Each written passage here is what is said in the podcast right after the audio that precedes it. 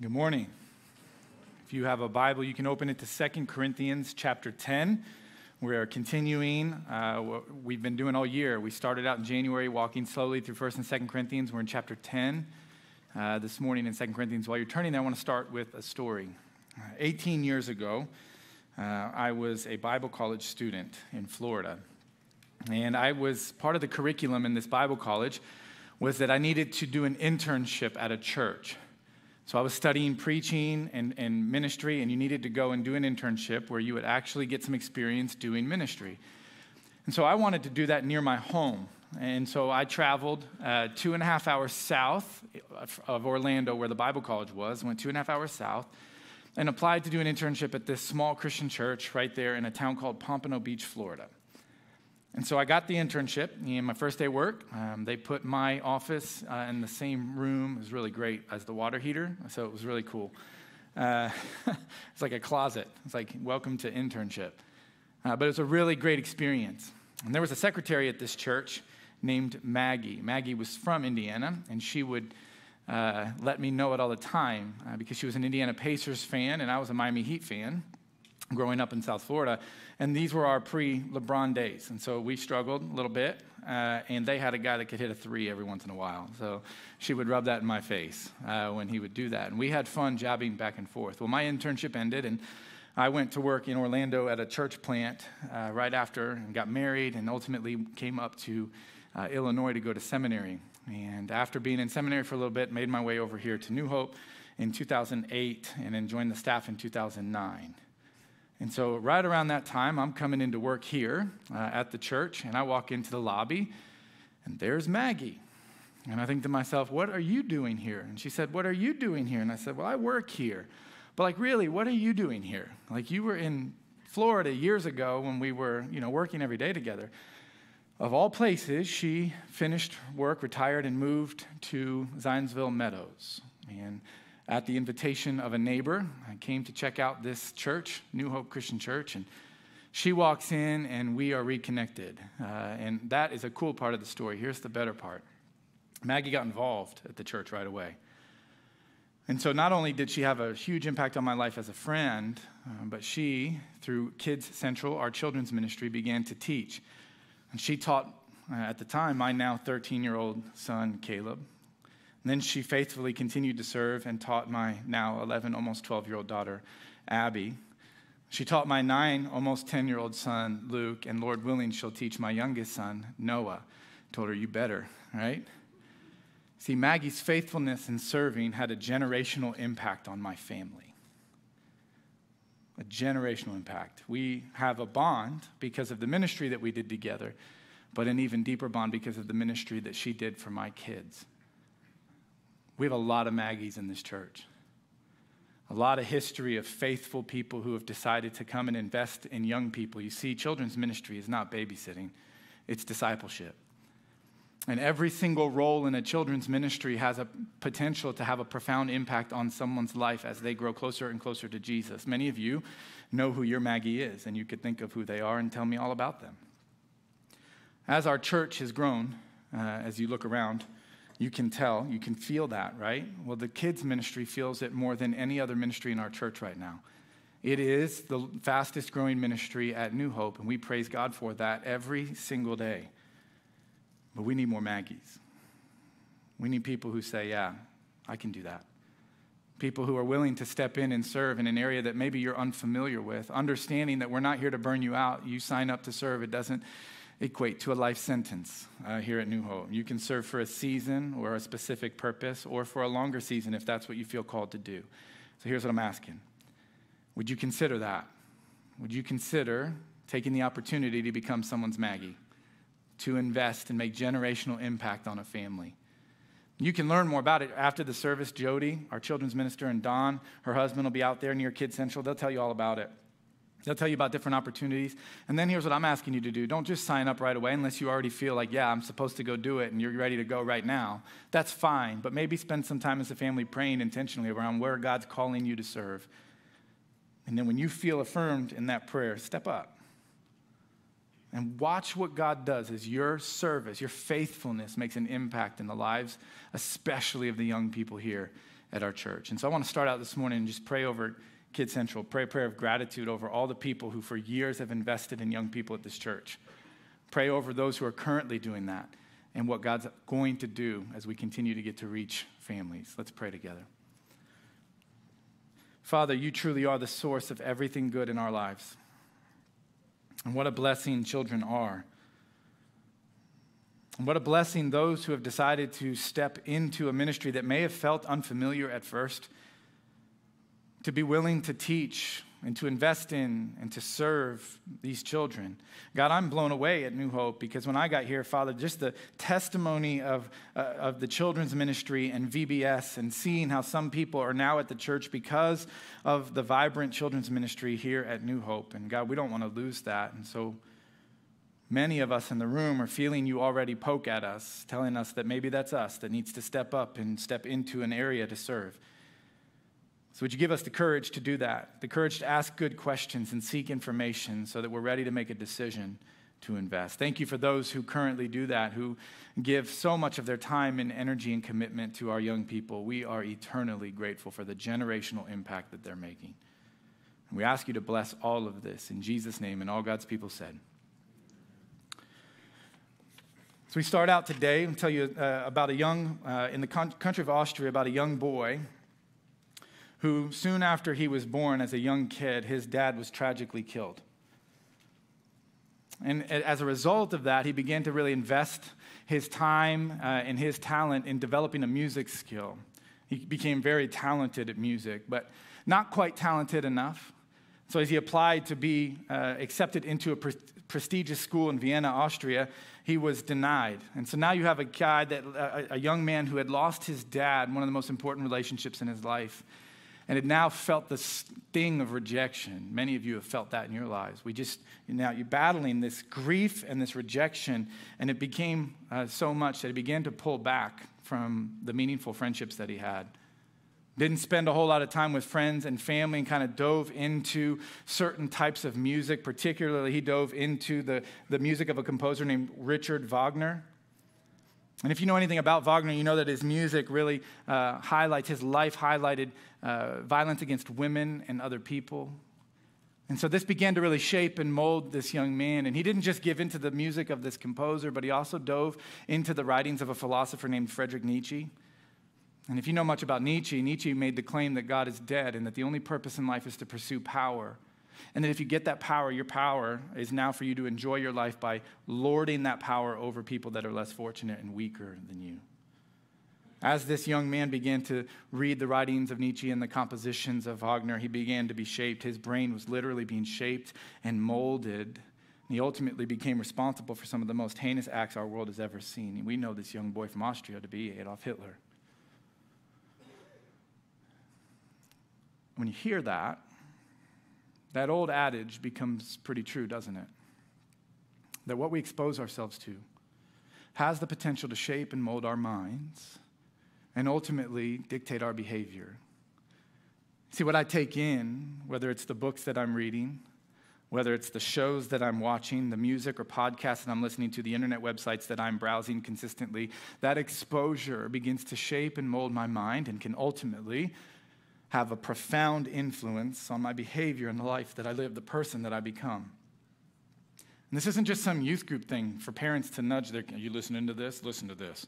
This is for all of us. Science has backed this up over and over again. This is why many of you, if I were to play a certain tune, I'm not going to do that this morning, that you hadn't listened to in 20 years, the song might come right back to you and the lyrics will be fresh in your mind like you listened to it yesterday.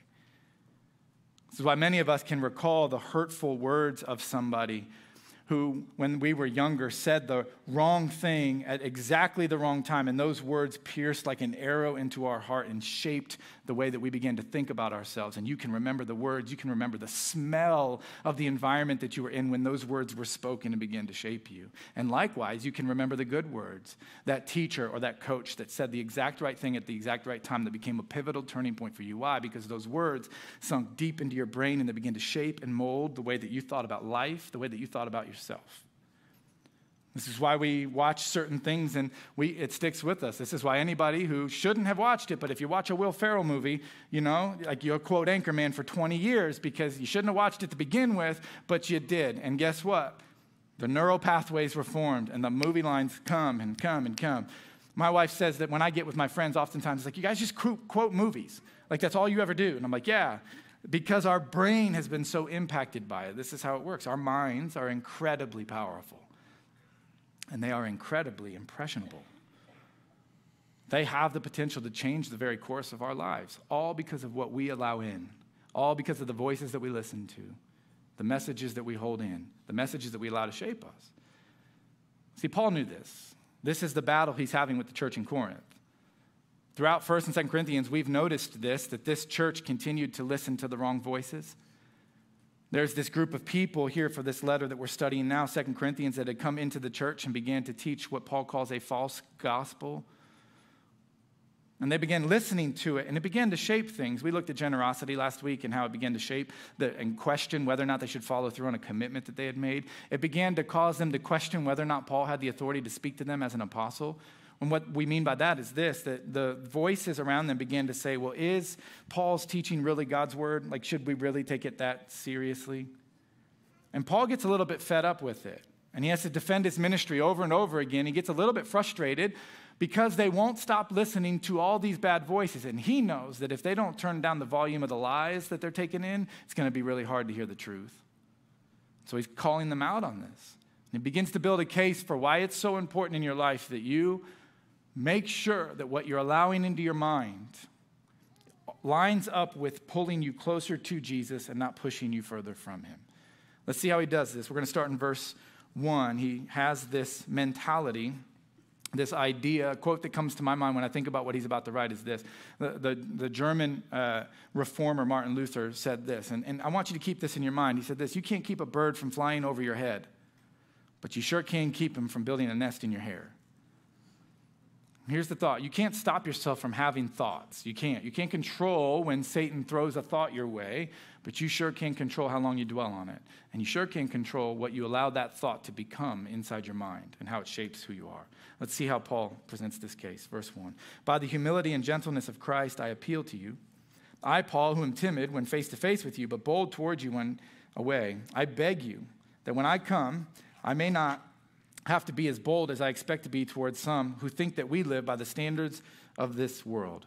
Now, right away, Paul's defending himself, okay? We're not quite to the mind part yet, but it's important to pause here. This is a theme in 1st and 2nd Corinthians. I have learned so much in the study and preparation for this sermon series. One of the things that I've noticed that Paul continually teaches us, and it's not always direct, sometimes it's indirect, but we got to pay attention to it, particularly in the world that we live in, is that when Paul felt that he was right and the people he's writing to are wrong, look at the tone that he takes. We are surrounded by a culture right now, maybe more than any generation in history that promotes that we use a certain type of tone when we disagree with somebody. It's a tone of anger, heightened emotions, and even hatred that leads sometimes to violence, if not just violence of the word, uh, with your words that can lead to the destruction of someone's soul, then it's physical violence because we get so overly emotional because we're tied to the fact that we think we're right and somebody's wrong. And here's Paul being accused of things that he knows with certainty are not right.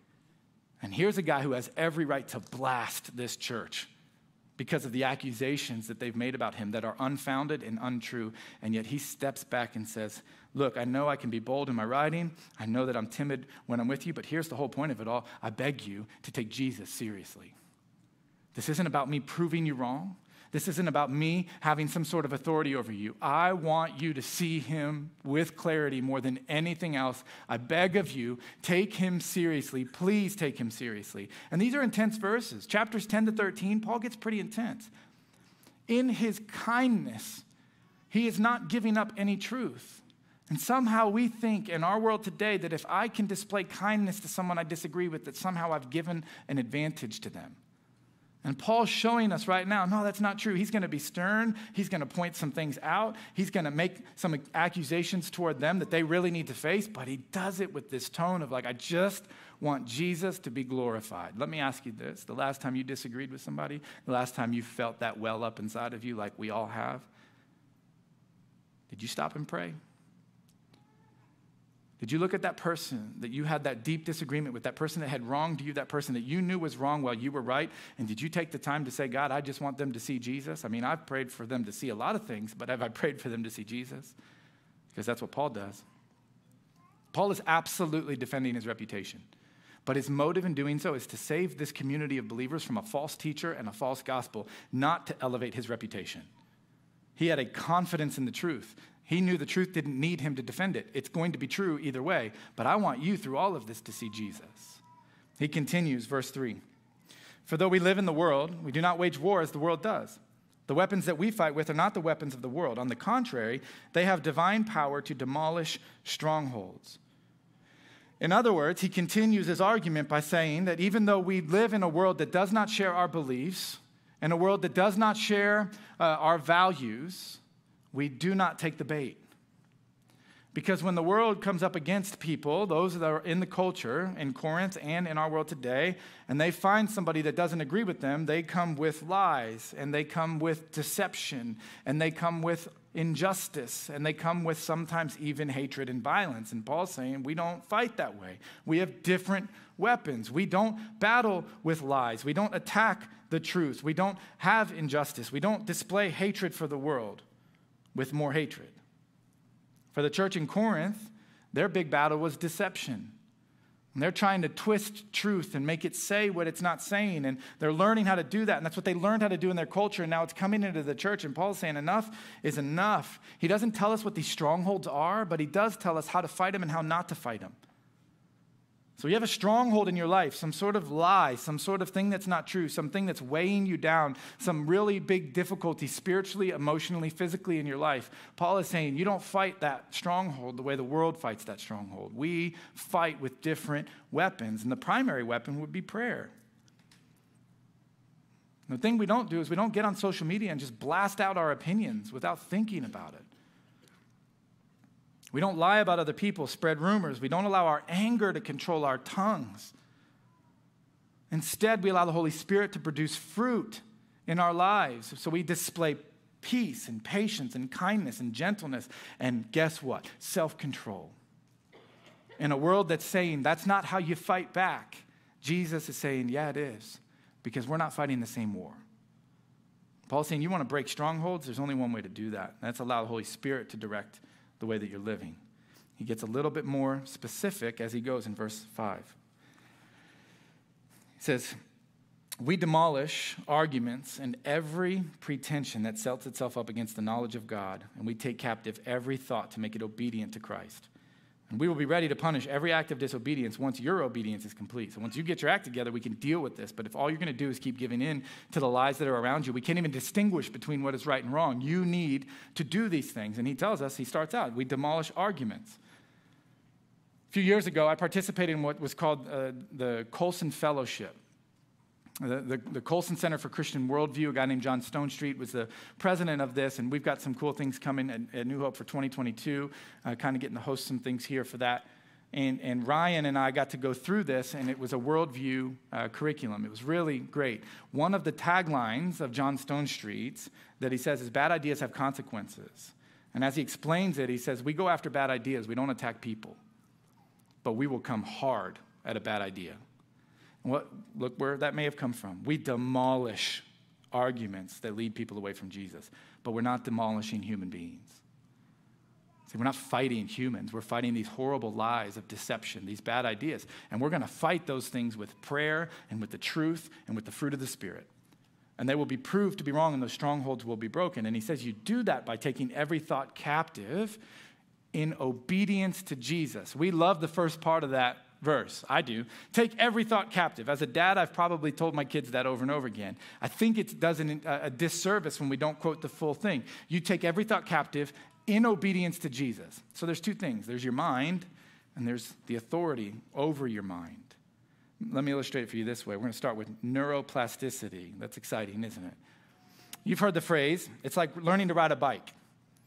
So, after a little bit of practice and a little bit of understanding, right, when you learn how to ride a bike, that's a skill that you never lose. You learn how to ride a bicycle, and you can ride a bicycle forever. If I took some of you out that haven't ridden a bike in years, you'd be able to get on a bike, and your brain and your mind has been formed to that understanding in a way that you're not going to lose that skill, at least until the invention of the backwards brain bicycle.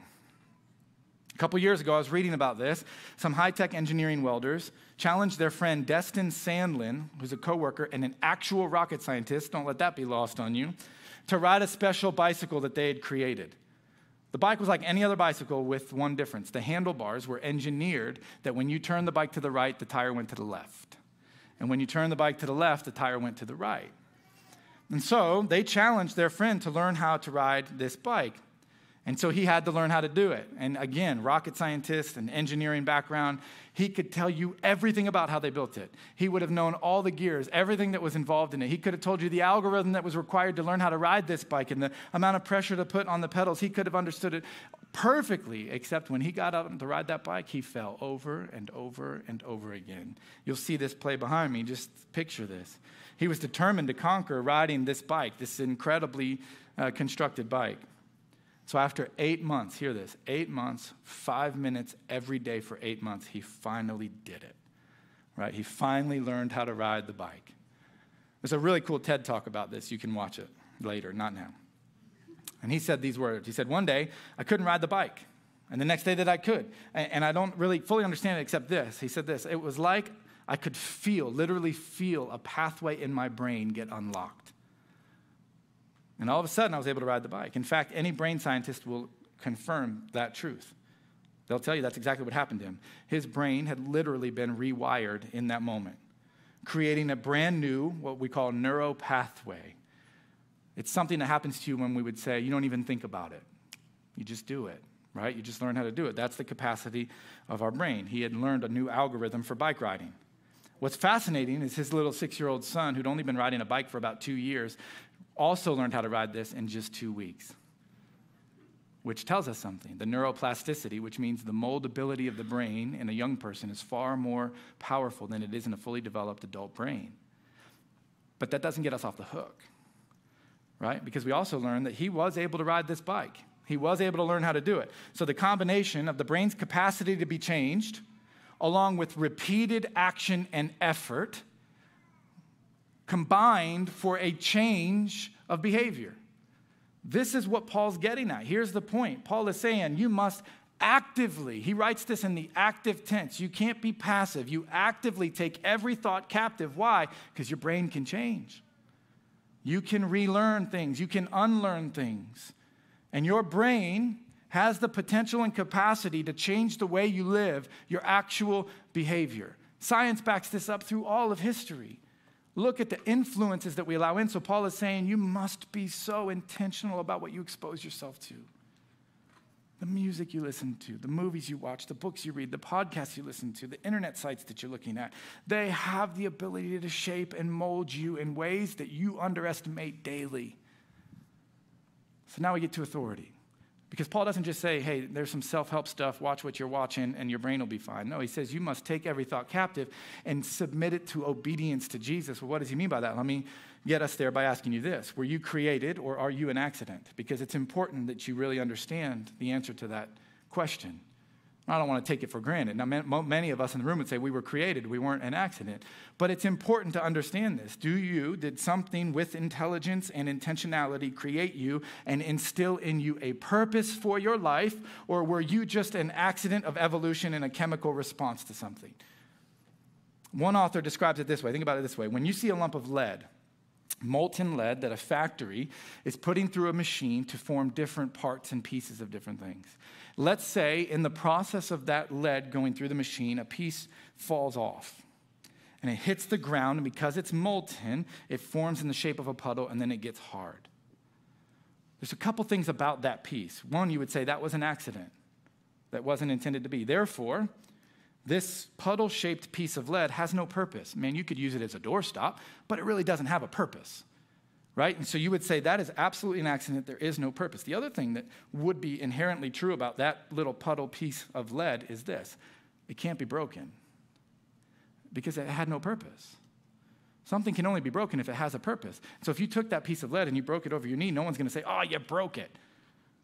Because it was never whole to begin with. It was broken in the beginning because it had no purpose, it had no intentionality to the way that it was created. So I'll ask again were you created or are you an accident? Because if you are simply an accident, there's a couple things about you you need to know. If you were not in, created on purpose, for a purpose, and with a purpose, but instead you're just a response to some chemical reaction, then you have no purpose. You don't know what you're supposed to do with your life. There is no intentionality to what you do. The other part is this you can't be broken. You might say, whoa, whoa, whoa, whoa. You can't be broken because there was no intended purpose to begin with. You might say, well, I feel depression or I'm walking through a tragic thing. How can you define that as broken if there was no standard inherently given to you when you were created? And so if you were created, then it begs to offer, right? It begs to stand that the creator, the one who did create you, if somehow you could connect with that creator, the one who instilled the purpose in your life, if somehow we could connect with that creator, that creator would have what we would call ultimate moral authority over your life. Why? Because they're the source of your purpose. So everything you do would be filtered through them. So here's what Paul's saying, we'll bring it all together. When God created you, he did so on purpose. He gave you a purpose, he created you on purpose and for a purpose. And when he did that, he gave you a mind a mind that can be shaped and molded to affect behavior and life. And because He's the one that gave you that purpose, He's the one that gave you the talent that you have, the work ethic you have, and everything that goes with it that shapes and folds and, and uh, forms your mind. Because He's the one that gave you all of that, then He has ultimate moral authority over that mind, over the shaping of that life. Therefore, when you take every thought captive, there's only one source of moral authority you should filter it through. And this is what Paul is saying. So here's the question. Whose voices have you been listening to? Who have you even subconsciously given ultimate moral authority to shape your mind and your thoughts and your life? Right? Because it has a profound impact on us. I'll do a little case study of New Hope. No names, but I get to pastor here. My favorite thing about ministry is people and preaching. I love it. I love when people hurt. I've said this a hundred times. I love being on their speed dial when they do. So, a case study of our church, some of the voices that many of our people have been listening to, one of the top ones is shame. You feel shame. And so you listen to the voice of the enemy tell you that you should be ashamed and that that shame defines who you are. It's become your identity. And so you just feel it heavy in your life and you begin to live in a way that is shame. You begin to live out that shame because you've lost sight of who should have the ultimate moral authority in your life and whose voice should be dominant and instead you define everything about your life by the shame that you feel based on something you've done or something that was done to you. You know, another one near the top of the list in our church body is anger. We're so angry because we're so involved in politics and we're so involved in the cultural narrative around us that we get so fired up, and our anger controls our tongue, and our anger controls our thoughts, and our anger even controls our actions because ultimately that's the voice that we've given that moral authority to that is shaping our mind and our hearts. Many others, another one near the top of the is lust. It cannot be stated how dangerous this is. The internet websites that people expose themselves to, this is not simply a problem for just men. This is a problem for men and women. And the addiction that comes, the neural pathways that are formed when we expose ourselves to pornography and we wonder why we then look at women differently and why we have a, a, a, life together as a married couple that's not flourishing sexually because we've exposed ourselves to the wrong voice over and over and over again. And it has begun to define how we see sex and pleasure in ways that do not honor the Father. And therefore, we are not taking thoughts of sexuality and pleasure and marriage and filtering them under the moral authority of God's Word. And instead, we're just listening to the voice so the culture can tell us what we deserve, what we're entitled to, and what we need. And those voices have formed neural pathways in our brain that have affected the way that we speak and live our lives. And Paul is saying, enough. You must take every thought captive in obedience to Jesus. But it's not all negative things. There are some positive things that we overexpose ourselves to that have a negative effect. Here's one for me Sports Center. Sports Center is a big one for me.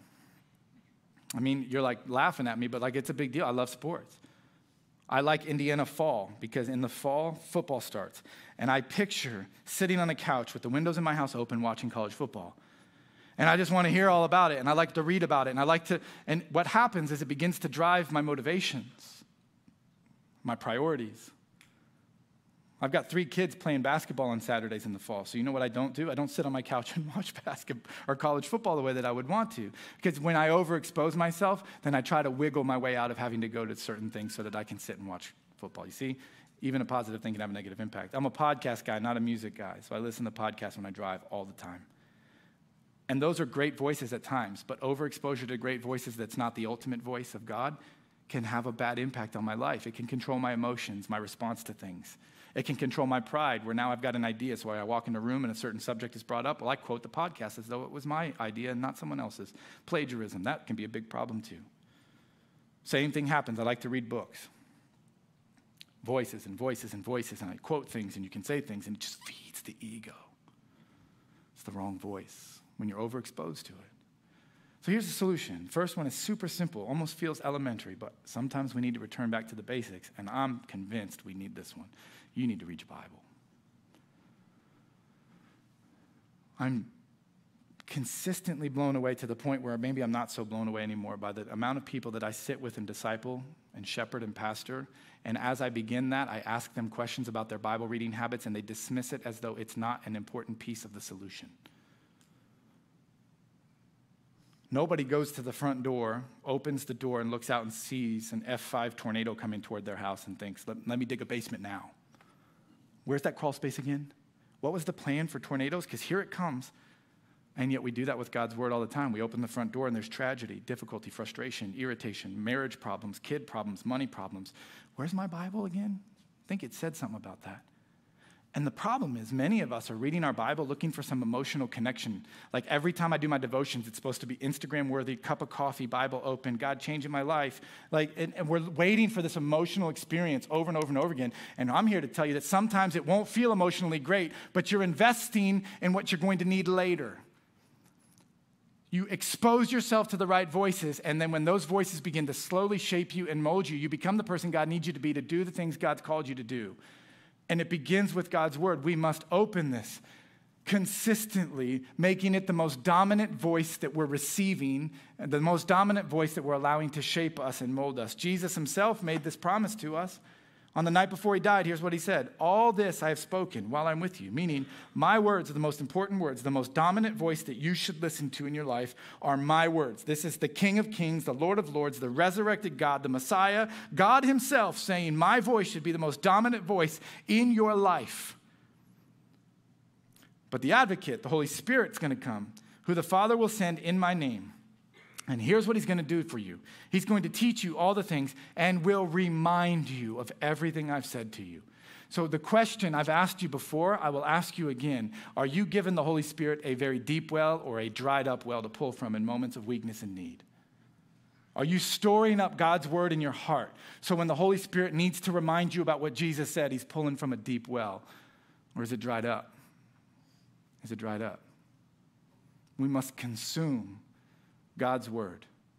It must be the most dominant voice in our life, having the greatest impact on developing neural pathways in this great brain that He's blessed us with, so that it can continue to shape and mold who we're becoming so we can do what God has called us to do. But it all starts with His words and His voice over and above every other one. Let's pray. Father, thank you for the opportunity we've had to open your word and to hear from you, and sometimes to be really challenged by it. God, we live in a world where it's really easy on Sunday morning. It feels really good in this room right now to say that your voice should be the most dominant voice. But the moment we get out of this place, the volume of the culture goes up. And so often in our lives, it drowns out your voice. And so, would you give us the courage to put the right things in our path? And to get rid of certain things that are in our lives, even things that we think might be good, but they're just not having a good impact on who we're becoming. Would you help us, Father, through the church family, through the role of the Holy Spirit, and ultimately through your word, make decisions that would help us become who you've called us to be so we can do what you've called us to do. We ask you for this in Jesus' name. Amen.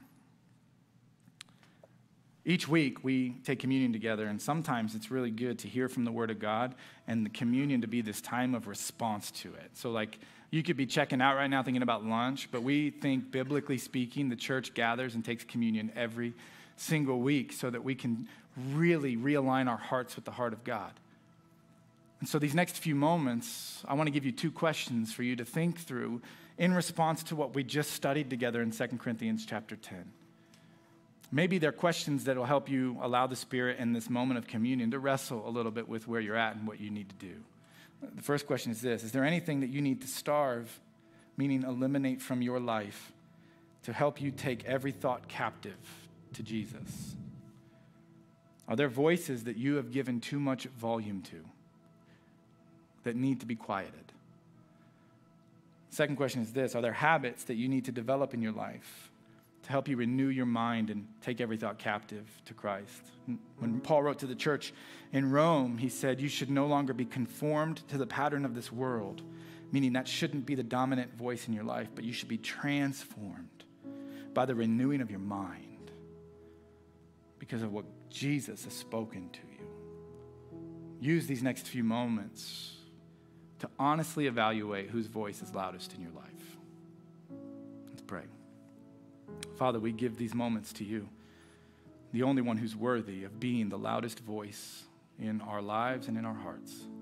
We give it to you in Jesus' name, and all God's people